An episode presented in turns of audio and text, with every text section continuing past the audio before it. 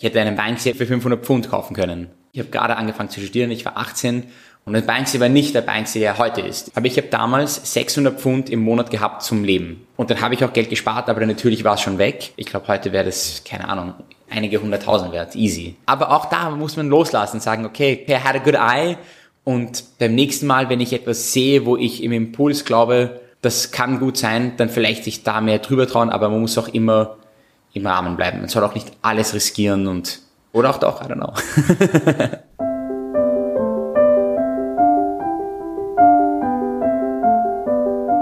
Kunstblick, der Podcast rund ums Sammeln.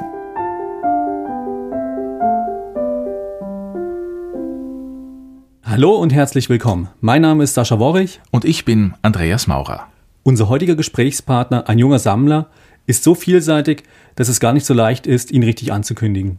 Er ist ein moderner Nomade, Fotograf, Hutdesigner und macht für das Familienunternehmen Marketing und PR. Kunst begleitet ihn jedenfalls schon seit seiner frühesten Jugend. Der Vater ist ein weltweit bekannter Tänzer und Pantomime, die Powermutter ist Köchin und Gastronomin und hat das berühmte Lokal Neni am Naschmarkt gegründet. Kunstkenner ahnen es vielleicht schon? Wir haben Nuriel Molcho in seiner Wiener Wohnung besucht und die ist voll mit Street Art und Graffiti-Bildern. Einmal hat er sogar fast einen echten Banksy gekauft. Nuriel hat zudem die Reihe Neni Art Collective organisiert, eine Mischung aus Afterwork Clubbing, Kunstveranstaltung und Dinnerparty.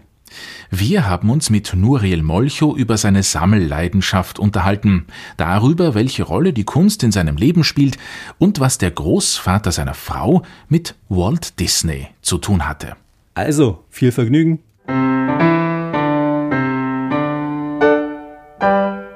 Also ich würde sagen, ich bin generell in einer sehr künstlerischen Familie aufgewachsen. Nicht nur, dass mein Vater früher Künstler war, Pantomime, aber auch sein gesamter Freundeskreis waren Künstler. Ich bin mit Arik Brauer, Hundertwasser, mit diesen Leuten bin ich aufgewachsen und wir haben immer die im Studio besucht und es war, also Kunst war ein großer Teil unseres Lebens von Kindheit auf. Und vor allem als Kind, wenn du neben einem Künstler, der überall die Farben hat, und du dann Stifte bekommst und selbst malen kannst oder was fragen kannst und wunderschön. Wir müssen den Hörerinnen und Hörern sagen, wir sitzen hier bei euch in der Küche, umgeben von Kunst. Ist Kunst also für dich eine Art Heimat, Zuhausegefühl, wenn du sagst, du bist aufgewachsen auch mit Kunst, ja. umgeben von Kunst? Ja, und ich muss auch sagen, ich bin jemand, der nicht Kunst kauft zum Bunkern. Ich muss mit der Kunst leben. Und es hat was Schönes und es hat was Trauriges. Das Traurige ist, dass ich seit zwei Jahren etwa keine neue Kunst gekauft habe, weil ich keine freie Wände mehr habe. Und ich müsste jetzt dann anfangen zu schauen, okay, was kann ich verkaufen, verschenken, um wieder Platz für neue Kunst zu schaffen, weil ich will nicht Sachen kaufen, die ich nicht sehen kann, die ich nicht erleben kann. Und ich finde es sehr wichtig. Jedes Bild hier, jedes Objekt erinnert mich an etwas, an einen Moment, an einen Menschen, an ein Gefühl. Und das lebst du. Und wenn es irgendwo versteckt liegt, dann was habe ich davon? Und dann hat keiner was davon. Ich habe mal gelesen, das sind so besondere Meilensteine für dich, die du halt mit der Kunst verbindest, mhm. beziehungsweise mit den Kunstwerken.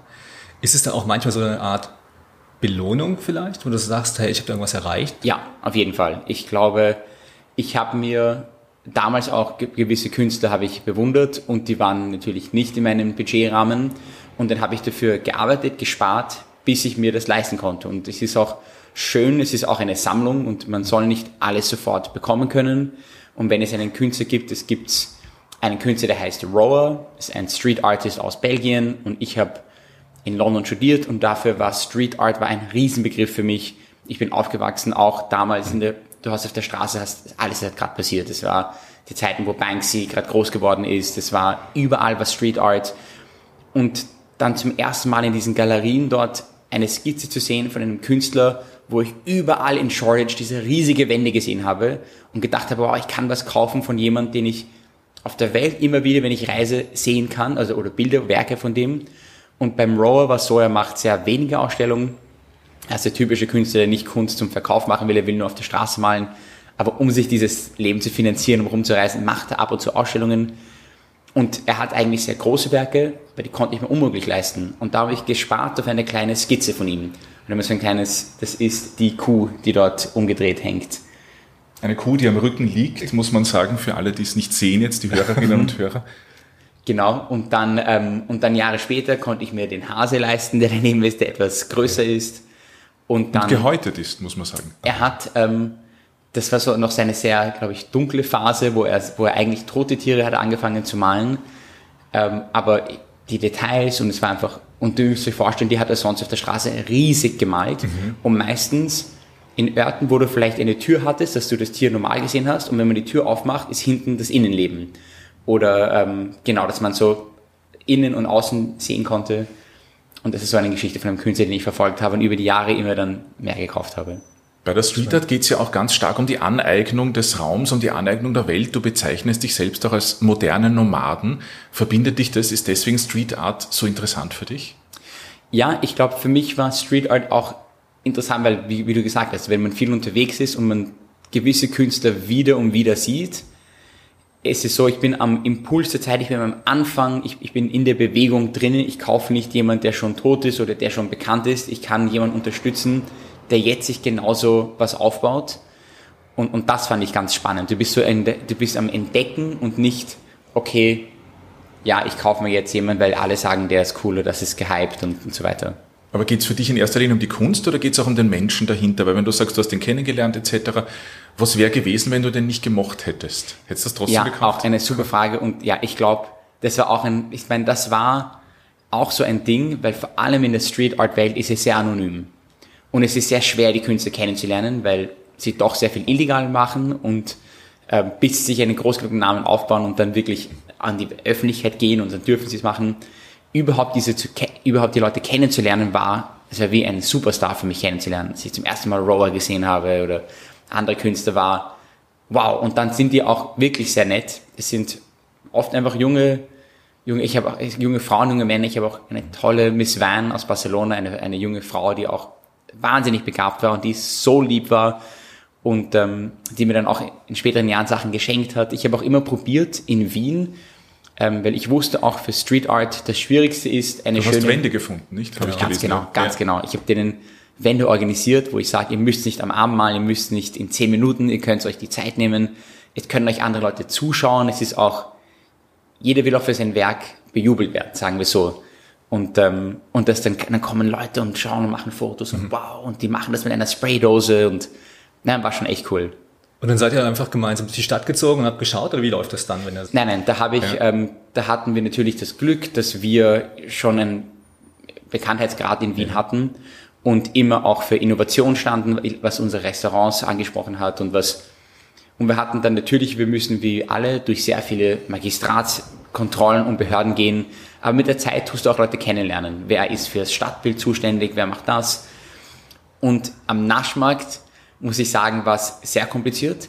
Ähm, ich wusste, wir haben die ganzen Jalousien. Und du musst dir vorstellen, am Naschmarkt in Wien hast du zwei Reihen. Du hast die Gastronomiezeile und daneben hast du die Marktstände. Und die Marktstände müssen um 19 Uhr schließen, haben alle, fast alle klassische Jalousien, die sie zumachen. Und du hast praktisch diesen langen, dunklen Gang, wo alles zu ist, wo es nur mit Graffiti beschmiert wurde, wo du eigentlich, ich sage jetzt nicht Angst, aber wo du dich nicht so wohl gefühlt hast, als du da durchspaziert bist. Auf einer Seite hast du das volle Leben, auf der anderen Seite ist tot. Und dann habe ich gefragt, können wir nicht diese Jalousien am Abend bemalen lassen und dort wie eine Art Walking Gallery machen, die sich immer wieder ändert und das auch beleuchten und dann, wenn man da durchspaziert, haben Leute was zum Sehen, man fühlt sich sicher, es ist was Schönes und der größte Schutz gegen Graffiti ist eigentlich Street Art, weil die Leute nicht drüber schmieren. Ja. Und natürlich, nein. nein, nein, nein, wir können doch nicht genehmigen, dass sie jetzt künstliche malen. Ähm, und auch wenn, müsste jeder Stand bestätigen, dass du auf ihre Jalousine, weil die besitzen das, malen darfst. Und da musst du dir vorstellen, das sind auch ganz alte Familien dort, die seit 30, 40 Jahren einen Stand haben. Wenn ich komme mit dem Wort Street Art, ah, nein, nein, nein, nein, dass jeder immer wieder schmiert, ich muss jede Woche malen und jede Woche schmiert jemand irgendwelche Schimpfwörter auf meine, nein, nein, wenn ich das für euch mache, glaubt mir, es wird, ihr werdet ein Kunstwerk haben, Leute werden Fotos machen von eurem Stand, wo euer Name drauf steht. Okay, haben alle wirklich gesagt, nein. Ich so, okay, okay, darf man vielleicht nicht so sagen, aber like Nacht- und Nebelaktion. Ich habe den großen Künstler geholt, den Rower damals, wie, wie wir schon öfter erwähnt haben. Ja. Ich sag, look, it's not legal. He's like, I don't care, but I got a good space. Let's just do it. Let's just see what happens. Am Sonntag ist der Naschmarkt zu. Sonntag kommt kaum jemand hin. Machen wir es einfach. Am nächsten Tag kommt der vom Stand in der Früh zu mir und sagt, wow, was habt ihr da Schönes auf meine, auf meine Jalousine bemalt? Und den ganzen Tag kommen Leute und machen Bilder und, ähm, und er war so fasziniert und auf einmal kamen alle anderen Ständer, bitte auch bei mir malen, bitte auch bei mir. Dann habe ich alle Unterschriften gesammelt, gang wieder, ging wieder zum Magistrat, habe ich denen auch gezeigt und auf einmal war es offene Türen. Alle Jalousien darfst du bemalen, es muss sich nur immer wieder wechseln, es darf nicht permanent sein. Und das war der, der Anfang von Shutter Island hieß das damals. Das war in Kollaboration mit einer Galerie, die hieß Inoperable. Die gibt's leider heute nicht mehr. Das war eine Galerie, die dann auch den Kontakt zu den Street Artists hatte, die dann auch ermöglicht hat, dass man diese Kunst auch kaufen konnte, von einem kleinen Druck, angefangen für 100 Euro bis größere Werke. Und es war ein spannendes Projekt. Jetzt muss ich aber fragen, wo würde für dich die Grenze beginnen zwischen Graffiti und Street Art? Weil hergekommen sind wir jetzt, der Sascha und ich, wie gesagt, vorhin erwähnt, das Haus ist ein Altbau, wir sagen jetzt die Adresse nicht, äh, die Fassade ist relativ neu renoviert. Verewigt hat sich, wie auf den meisten Fassaden in Wien, der Graffiti-Künstler Puber. Ja. Ähm, Kunst oder nicht Kunst? Schau, es ist sehr schwer. Es ist wieder das, das Subjektive, um wo man sagt, schau, ich glaube, was was ich glaube, es gibt einen Unterschied zwischen Vandalismus und wenn du etwas, wenn du über etwas Schönes malst, ein schönes Gebäude, wo du einfach jetzt nur deinen Namen drüber schmierst, im Pubers Sinne war es einfach Territorium. Und hm. was mich an ihn fasziniert hat, war einfach die Menge.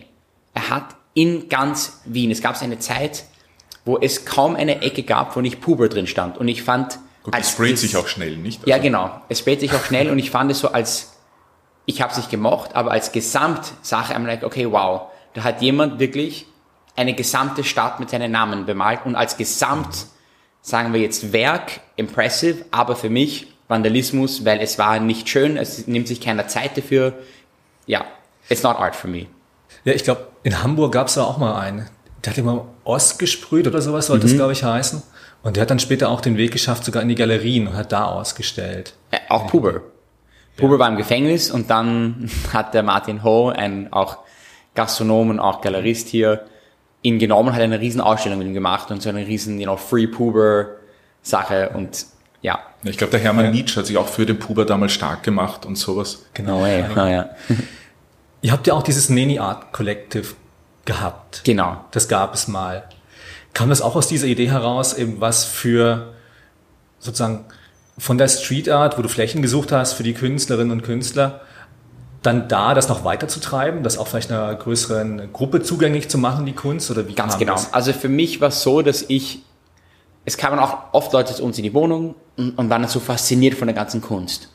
Und ich habe gesagt, Kunst muss nicht teuer sein. Du kannst anfangen, wie gesagt, mit einem Druck. Es gibt viele junge Künstler, die auch für wenig dir was Schönes machen. Du musst einfach mal in diese Welt eintauchen und anfangen aber die meisten haben da keinen Zugang.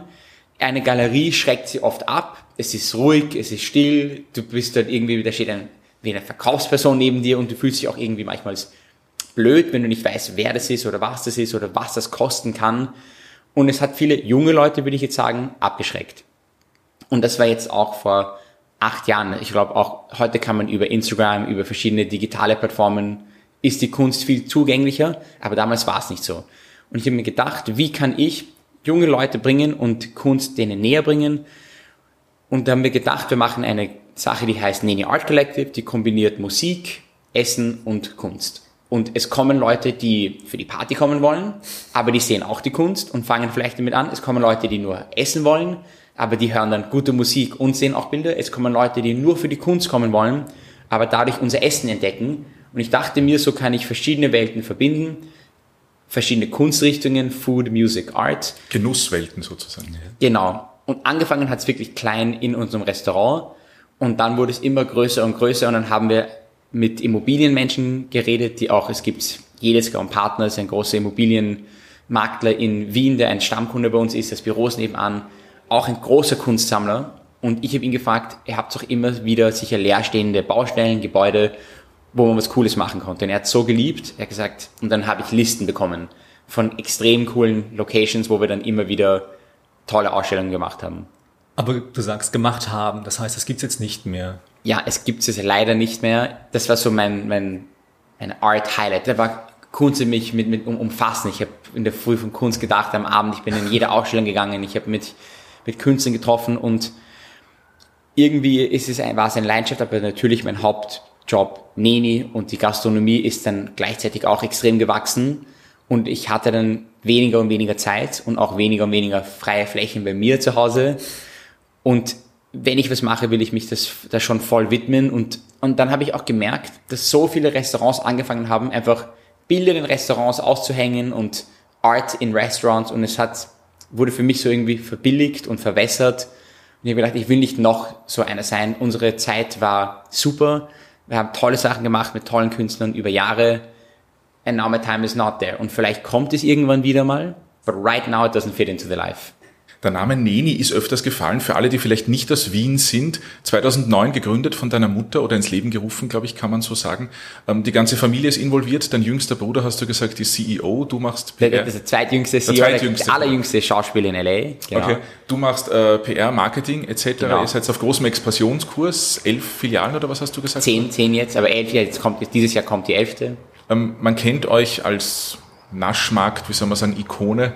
Die Produkte liegen in Supermärkten auf, von Paris bis Wien. Wie hat man nebenbei, neben dem PR und Marketing überhaupt noch Zeit für die Kunst?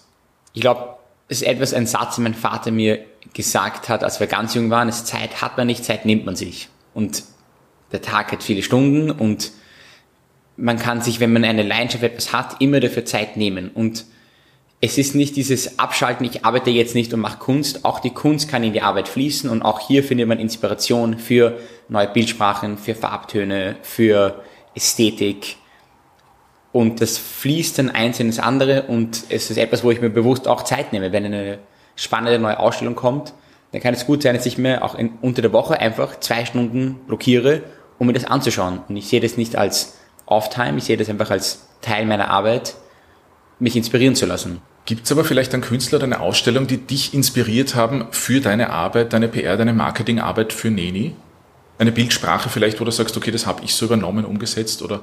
Ich könnte jetzt nicht auf einen bestimmten Künstler runterbringen. Ich weiß zum Beispiel, es gibt einen Künstler, der heißt Julian Epoch, der auch ein, da habe ich, ich glaube, ich habe sogar seine erste Ausstellung mit ihm gemacht und ich habe vier Jahre lang mit ihm Ausstellungen gemacht. Der ist heute auch weit größer geworden und wir planen ein neues Restaurant abseits von Neni, das heißt COP für Collection of Produce, wo es nur um produktbezogen, also es sind tolle Produkte und es gibt keine richtige Speisekarte, es wird frisch eingekauft. Und da haben wir den Julian gefragt, mit seiner Freundin die Architektur zu machen. Und gesagt, die, die Farbwelt, die Kunstrichtung, die Ästhetik, die du trägst, wir wollen dich als Architekten nehmen, obwohl du kein Architekt bist, für das Interior Design. Und haben zusammen mit ihm oder werden bald dieses neue Restaurant öffnen. Und da ist komplett der Grad von einem Künstler inspirieren, nicht kopieren, sondern mit ins Boot holen und zusammen was machen. Wie ist dem seine ästhetische Sprache? Vielleicht kannst du uns ein bisschen durchführen. Wie schaut das er aus? Er ist doch sehr modern, minimalistisch, kräftige Farben, ähm, aber reduziert. Ich würde sagen, jetzt große Leinwand mit kleinen, kräftigen Farbklecksern und dann irgendwelche Neonröhre, die rein und raus gehen. Und es hat sehr viel Power, aber es ist auch sehr ähm, ich würde sagen, einfach modern und easy. Es ist einfach schön. Es ist nicht zu komplex. Du magst es oder du magst es nicht. Aber es hat einen Eindruck auf jeden Fall. Du kannst nicht vorbeispazieren und es ignorieren. Wenn ich mich so ein bisschen umschaue hier in deiner Wohnung, beziehungsweise in dem Raum, dann, was mir auffällt, ist, dass uns immer wieder auch zu Walt Disney mhm. Generell ähm, Animationen, über, ja, viele also begegnet. Animations, ja. Ja. Vor allem Goofy, glaube ich. Vor allem Goofy, genau. Wie kommt es genau. dazu? Da meine Ehefrau, ihr Großvater war früher Animator und war unter den ersten zehn ähm, Animators von Disney, hat auch Goofy erfunden. Er ähm, hat aber eine sehr lange Karriere gehabt und hat auch sehr viele unterschiedliche Sachen gemacht und nicht nur für Disney gearbeitet, hat auch eine sehr spannende Lebensgeschichte. Er heißt Art Babbitt hat damals auch die ganze, das, ähm, das Uprising gegen Disney geführt, weil früher war es so, dass es sehr wenige gab, die sehr, sehr viel Geld verdient haben, die die Hauptfiguren entwickelt haben und dann gab es Factories, Armeen von Leuten, die nachgezeichnet haben, die für unter einem Dollar am Tag gearbeitet haben. Weil ein Zeichentrickfilm damals, wenn ich wie heute, jede Sekunde oder jedes Movement wurde tausende Mal gezeichnet und wenn ein Fehler war, weggeschmissen.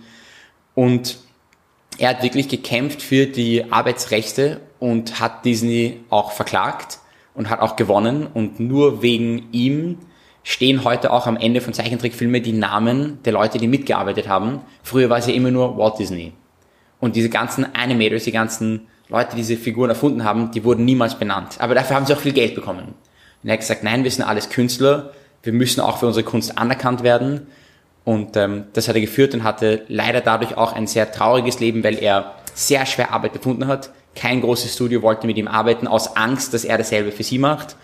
Aber in der Zeichentrickwelt heute ist er ein Star. Und er wurde auch erst nachdem Disney verstorben ist, Jahre später von seinem Sohn anerkannt und ins Disney Hall of Fame gebracht, mit einem großen Dank, dass er das geschafft hat für die Animationswelt. Und du hast auch deine Frau erwähnt. Ihr seid verheiratet seit einigen Jahren jetzt und wohnt hier gemeinsam. Kauft ihr auch gemeinsam Kunst? Also hier hängt ja viel, auch sehr unterschiedliche Dinge. Wir kaufen uns einerseits zum Geburtstag sehr oft gegenseitig Kunst. Ich glaube eigentlich seit den letzten vier Jahren kaufen wir uns immer gegenseitig Kunst zum Geburtstag. Und kommt immer gut an? Kommt immer super an. Immer, immer, immer, immer. Gute Frage, ja. Wir, wir, wir kennen mittlerweile die Ästhetik der anderen Person. Manchmal ist es, ich habe jetzt zum Beispiel gekauft, ähm, das war eine junge Künstlerin, die heißt Amy Dover, die habe ich auf Instagram entdeckt und die malt auch Tiere. Meine Frau liebt Tiere über alles und nicht tote Tiere, sie malt lebendige Tiere und sie macht komische Kombinationen, wie zum Beispiel ein Bär, der eine Giraffe umarmt. Oder ein, ja, ein, ein, also in unserem Fall, als ich und Audrey, unsere Spitznamen waren Wolf und Hawk füreinander, als wir zusammengekommen sind. Und ich wollte einen Wolf und einen Hawk, einen Adler, in irgendeine Kombination. Ich habe nicht gesagt, wer wer ist oder wie wir zueinander stehen. Ich habe nur gesagt, can you draw me a wolf and a hawk? Und sie hat die erste Skizze rübergeschickt und es war der Wolf liegt und ganz liebevoll wird er umarmt vom Adler und ich bin der Adler, sie ist der Wolf. Sie hat sich verliebt in, in, in das Bild, das ist eine tolle Skizze, ich zeige es euch nachher. Und Jahre später haben wir gemerkt, eigentlich sind wir nicht a wolf and a hawk, we're actually a duck and a dog. Wir sind die Verniedlichung von unseren, und die Audit mir Jahre später ein Duck und Dog von derselben Künstlerin geschenkt, weil es extrem witzig ist. Oder auch das Bild hinter mir ist von Circle, die sind aus LA und damals in meiner Hardcore Street Art Phase, die Audrey ist aus LA, hat sie mir ein Bild geschickt von einem Mural und sie gesagt, hey, kennt ihr den Künstler oder kennt die Künstler? Und ich kannte sie nicht. Und sie war ganz stolz, dass sie mir ein Street Artist zeigen konnte und hat mir dann zum Geburtstag ein, ein Print von den beiden geschenkt. Jahre später auch haben wir sie auch nach Wien gebracht. Ähm, Doug und Doug heißen die beiden ganz witzige Typen. Habe ich mir dann auch ein Bild von denen gekauft und ja, also oft auch vom selben Künstler gegenseitig, auch von neuen. Wenn wir nochmal kurz zum Hawk zurückkommen, also auch ein Symbol der Freiheit. Mhm. Du bist, bezeichnest dich selbst als moderne Nomaden, hast deine eigene mhm. Homepage, wo du immer Travel-Fotos hochlädst, etc., Reiseberichte machst und so. Ich glaube, ich habe gelesen, du bist zwei Wochen immer pro Monat maximal hier, dann bist du wieder unterwegs, also abseits Corona natürlich. Ganz genau, also abseits Corona ist es ja, bin ich doch sehr oft auf Reisen, weil wir auch die ganzen anderen Restaurants betreuen und anschauen. Ich muss auch den ganzen Content für die ganzen Restaurants machen. Wir schauen uns neue Projekte an. Ich reise auch für General Inspiration und Events und neue Leute kennenzulernen. Und ja, fühle mich hier natürlich sehr zu Hause in Wien, aber fühle mich auch als Weltbürger, der sehr gerne reist. Ist es dann aber wichtig, dass du von deinen Reisen Kunst mitnimmst, beziehungsweise dass die Kunst ähm, große Bereiche der Welt abdeckt? Oder ist lokale, regionale Kunst für dich genauso wichtig? Nein, die das, also da, die regionale. ja, da, also ich, auch von den Art Collective habe ich nicht immer nur auf wienerische Künstler fokussiert. Es waren dann auch, mhm. auch aus Nachbarländern. Ich glaube, da Kunst hat ja keine Grenzen, da bin ich nicht, I'm not, ja, also das, das, da ist mir egal, wo die Kunst herkommt. Und ich glaube, Kunst ist auch unterschiedlich in verschiedenen Ländern. Wir haben auch ähm, ein paar afrikanische Skulpturen, die ich auch wunderschön finde, die wir in Marokko gekauft haben. Wir haben in Marokko geheiratet und ich wollte unbedingt aus Marokko natürlich irgendwas mitbringen. Also schon auf Reisen finden wir auch oft Kunst. Was mich so wundert, ist, wenn du sagst, du bist der moderne Nomade, dann geht es doch um Freiheit. Und ist Kunst nicht etwas, was einen aber dann doch irgendwo fixiert zu Hause? Wenn man sagt, ich habe eine Sammlung zu Hause, kann man mhm. dann richtig frei reisen? Ist das nicht eine Art Anker dann, die dich irgendwie zurückhält? Nein, nicht wirklich. Es ist, weil ich mich, ich freue mich dann, wenn ich wieder nach Hause komme, meine Kunst wieder neu sehe. Und ich glaube auch, wenn du etwas täglich dauernd anschaust, irgendwann siehst du es nicht mehr. und wir tun auch jede paar Jahre unsere Kunst umhängen. Allein wenn du dieselbe Kunst in neue Räume gibst, in neuen Kombinationen, wirkt sie wieder anders. Und es gibt Kunst, die, wenn du im Schlafzimmer aufwachst und sie als erstes in der Früh siehst oder vorm Schlafen gehen und das dann drehst und andere Sachen gleich in der Früh wahrnimmst. Also ich glaube, in dem Fall, die Kunst inspiriert mich. Ich bin aber auch jemand, der nicht hordet. Ich weiß nicht, wie man das sagt auf Deutsch, der Hortet. ja, Hortet, genau. Also ich bin, ich bin auch Anhäuft. jemand, der, meine Brüder sind umgezogen. Ich hatte, ähm, ich wollte Kunst umhängen, hatte dann wieder weniger Platz, habe Kunst auch meinen Brüdern geschenkt. Ich habe ähm, Kunst in Restaurants von mir hängen. Also ich, ich lebe damit, aber ich bin auch nicht jemand, wo ich sage, das muss alles immer mir gehören. Das kann gerne auch einmal ein neues Leben woanders bei einem neuen Sammler haben, jemand neues Freude machen und es ist so ein Zyklus, das ist okay. Also kannst du dir auch vorstellen, ich meine, du hast vorhin erwähnt, an jedem Kunstwerk hängt irgendwie persönliche Erinnerungen dran, ein besonderer Moment auch, den du damit verbindest. Kannst du dir aber auch vorstellen, die Sachen sozusagen äh, weiterzugeben oder woanders auszustellen, was zu zeigen? Ja, also ich glaube, ähm, also ich, ich, ich glaube, es gibt natürlich gewisse Werke, die ich, die, wo ich sehr emotional dran hänge, die ich, Wolf and Hawk und Dog and Dog würde ich nie verkaufen, das sind, das sind wir. Aber andere Werke, wo ich sage, ja, das kann ich gut sehen, wenn jemand anderer das in seiner Sammlung haben will und ich damit jemandem eine große Freude machen kann, dann okay, no problem. Und mein Stil ist sich auch geändert. Ich habe jetzt länger keine Kunst gekauft, aber viele Bilder, die ich hier sehe, weiß ich nicht, ob ich sie heute wieder kaufen würde. Weißt du, heute würde, würde meine Sammlung wieder anders ausschauen. Und noch eine andere Frage. Du hast ja ursprünglich BWL studiert, glaube ich, in London und Barcelona. Genau, genau. BWL, Zahlen, Wirtschaft, da geht es ja auch ähm, um Investitionen. Ist Kunst für dich zum Teil auch so eine Investition oder trennst du das voneinander? Sagen wir so, ich, ähm, ich kaufe nicht Kunst, die ich nicht mag, mit der Hoffnung, dass ich sie dann um mehr verkaufen kann. Also ich mache es nicht so profit-driven. Aber natürlich am Anfang, früher, um mir auch selbst irgendwie zu gerechtfertigen, dass ich mir ein gewisses Werk kaufe, das jetzt über Budget ist. Okay, aber worst case kann ich immer für mehr irgendwann einmal verkaufen. Aber es war eher für mein Gewissen und dadurch habe ich mich auch getraut, gewisse Sachen zu kaufen, wo ich heute super happy bin, weil ich glaube, zu den Preisen, wo gewisse Künstler heute liegen, kann ich es mir heute jetzt, würde ich es mir nicht mehr kaufen. Aber damals muss man diesen Mut gehabt haben, eher so gedacht, aber nicht, okay, ich kaufe das, um es wieder weiter zu verkaufen. Und gibt es dafür so bestimmte Kriterien, nach denen du vorgegangen bist? Oder hast du da, keine Ahnung, ich würde sagen, Hausaufgaben irgendwie gemacht? Ja, schon. Ich, ich habe, ich glaube mit Investment, und das war auch so ein großer Tipp von Warren Buffett, der größte Investmentbanker, der gesagt hat, invest in things you understand. Probier nicht jetzt von irgendeinem Galeristen oder von einer Galeristin dir was erklären zu lassen, das ist der neue Trend in die Richtung, wenn du es nicht verstehst, wenn es dich nicht berührt. Für mich war es, wie gesagt, damals Street Art. Es ist ein Medium, das ich kenne, sehe, spüren kann. Ich kann mit Leuten in Kontakt treten. Ich kann sehen, in welche Richtung das geht. Ich kann mir ein eigenes Bild bauen. Ich kann schauen, welche Künstler, glaube ich, haben einen besonderen Stil, einen Wiedererkennungswert. Und in die habe ich dann gekauft. Und so bin ich da herangegangen. Oder genau, der Wolfgang Grinschkel, der diese Bilder, die im Wohnzimmer sind mit den Gesichtern, fand ich auch irgendwie genial. Das ist auch ein Bild von ihm, das war eins seiner ersten. Und ich fand es einfach so schön, seine Werke. Und habe mir auch da gedacht, ich muss es nicht verstehen, ich muss nicht schauen, ob der jetzt, wird ein Rising Star oder nicht. Das spricht mich so sehr an. Das finde ich so cool. Und dann erzähle ich auch anderen Kunstsammlern über diesen Künstler und dann kaufen auch die und dadurch wird auch ein bisschen mehr Hype generiert und dann poste ich drüber oder schreibe drüber. Und somit kannst du auch helfen.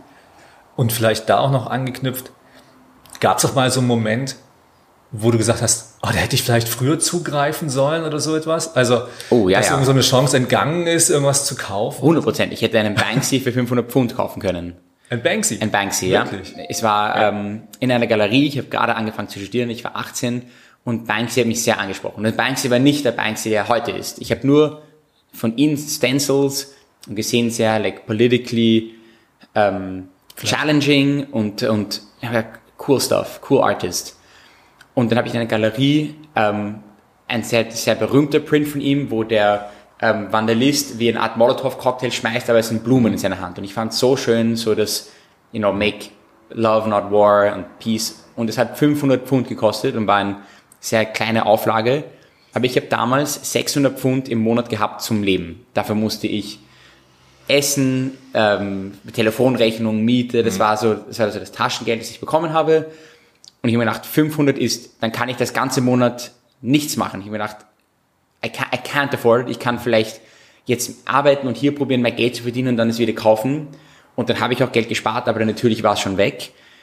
Und es gab sich noch ein, das war, und ich dachte, okay, whatever. Ähm, und heute, ich glaube, heute wäre das, keine Ahnung, einige hunderttausend wert, easy. Mhm. Aber auch da muss man loslassen und sagen, okay, genau, like, okay, I had a good eye. Und beim nächsten Mal, wenn ich etwas sehe, wo ich im Impuls glaube, das kann gut sein, dann vielleicht sich da mehr drüber trauen, aber man muss auch immer im Rahmen bleiben. Man soll auch nicht alles riskieren und, oder auch doch, I don't know. Auf was schaust du bei Kunst? Weil es fällt auf, wenn man so rumschaut, es ist doch irgendwie Kunst, die, die eine Aussage hat, Kunst, die mhm. ein bisschen tiefer geht, die nicht sehr oberflächlich ist, mhm. ähm, Kunst, die vielleicht in manchen Bildern sehr dunkel ist und aus der Dunkelheit irgendwas heraus, ein Licht herausbricht etc. Ja, also viel, hat viel mit Menschen zu tun, habe ich das Gefühl.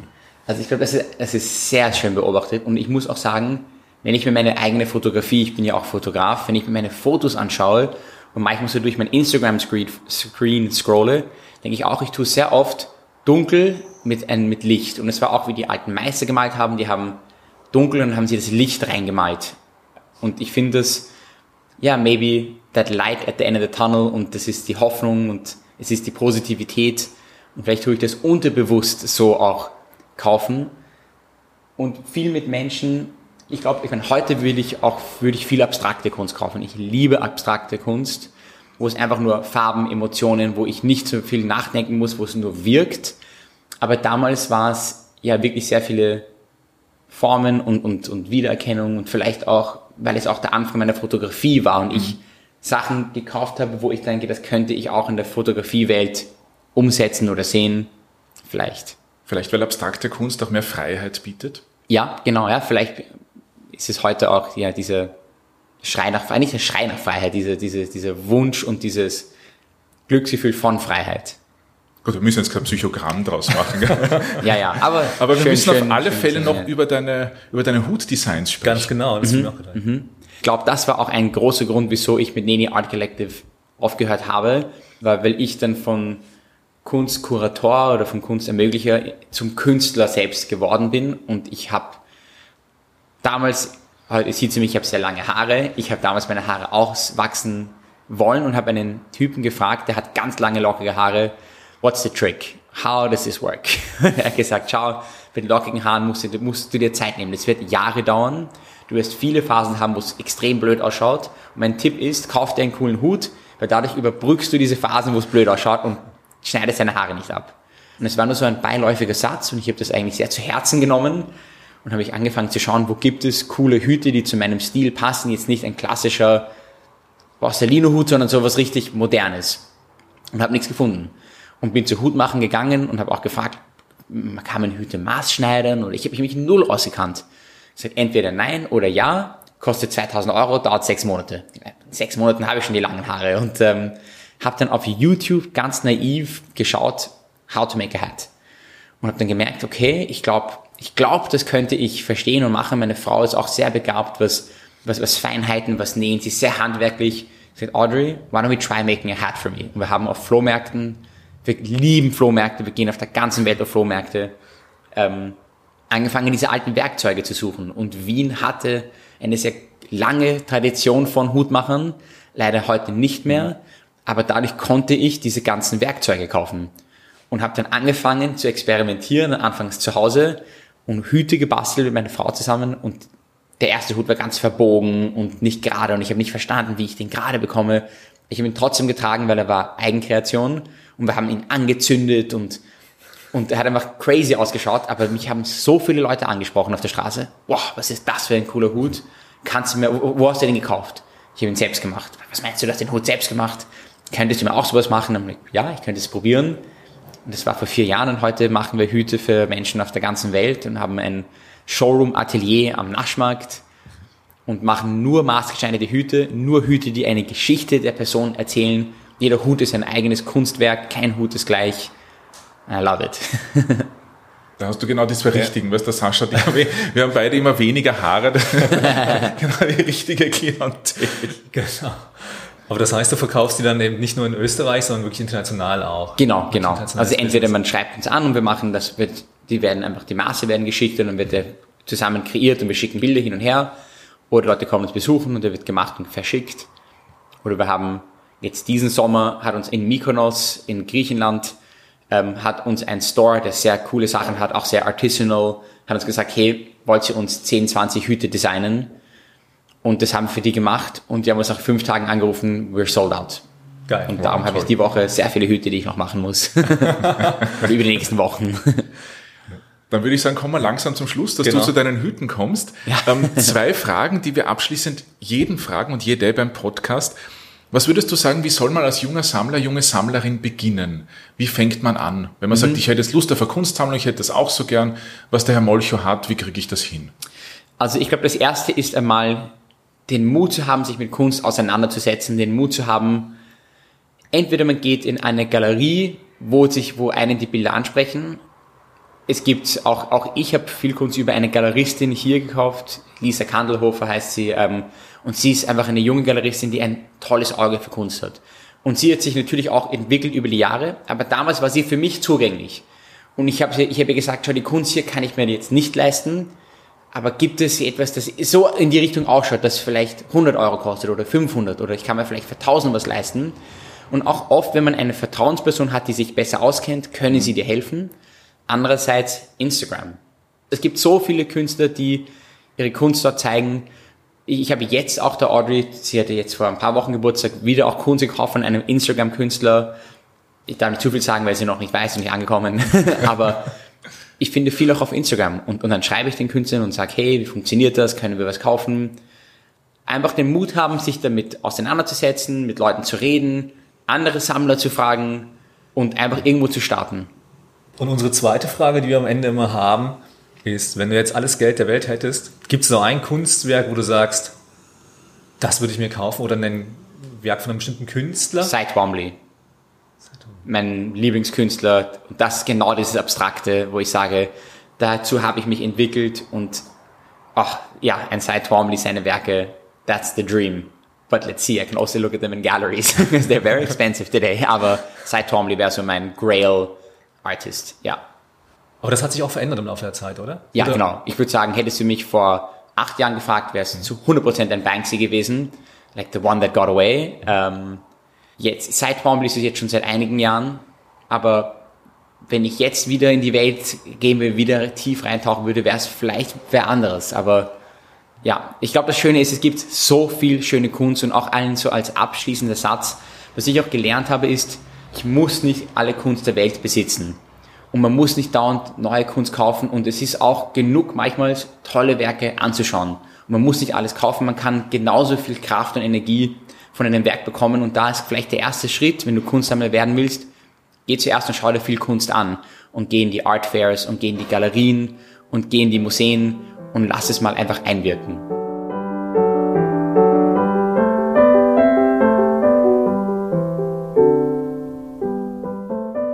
Nuriel Molcho hat uns im heutigen Podcast einen Kunstblick in sein Leben und seine Sammlung gewährt.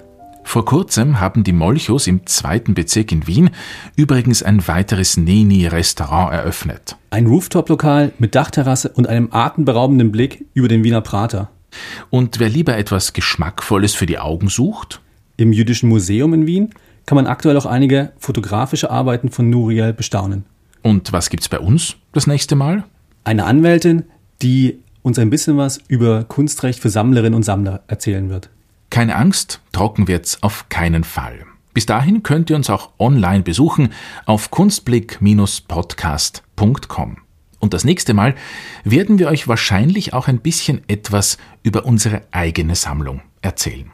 So machen wir das. Wir freuen uns, wenn ihr wieder mit dabei seid. Auf Wiederhören sagen Sascha Worrich und Andreas Maurer.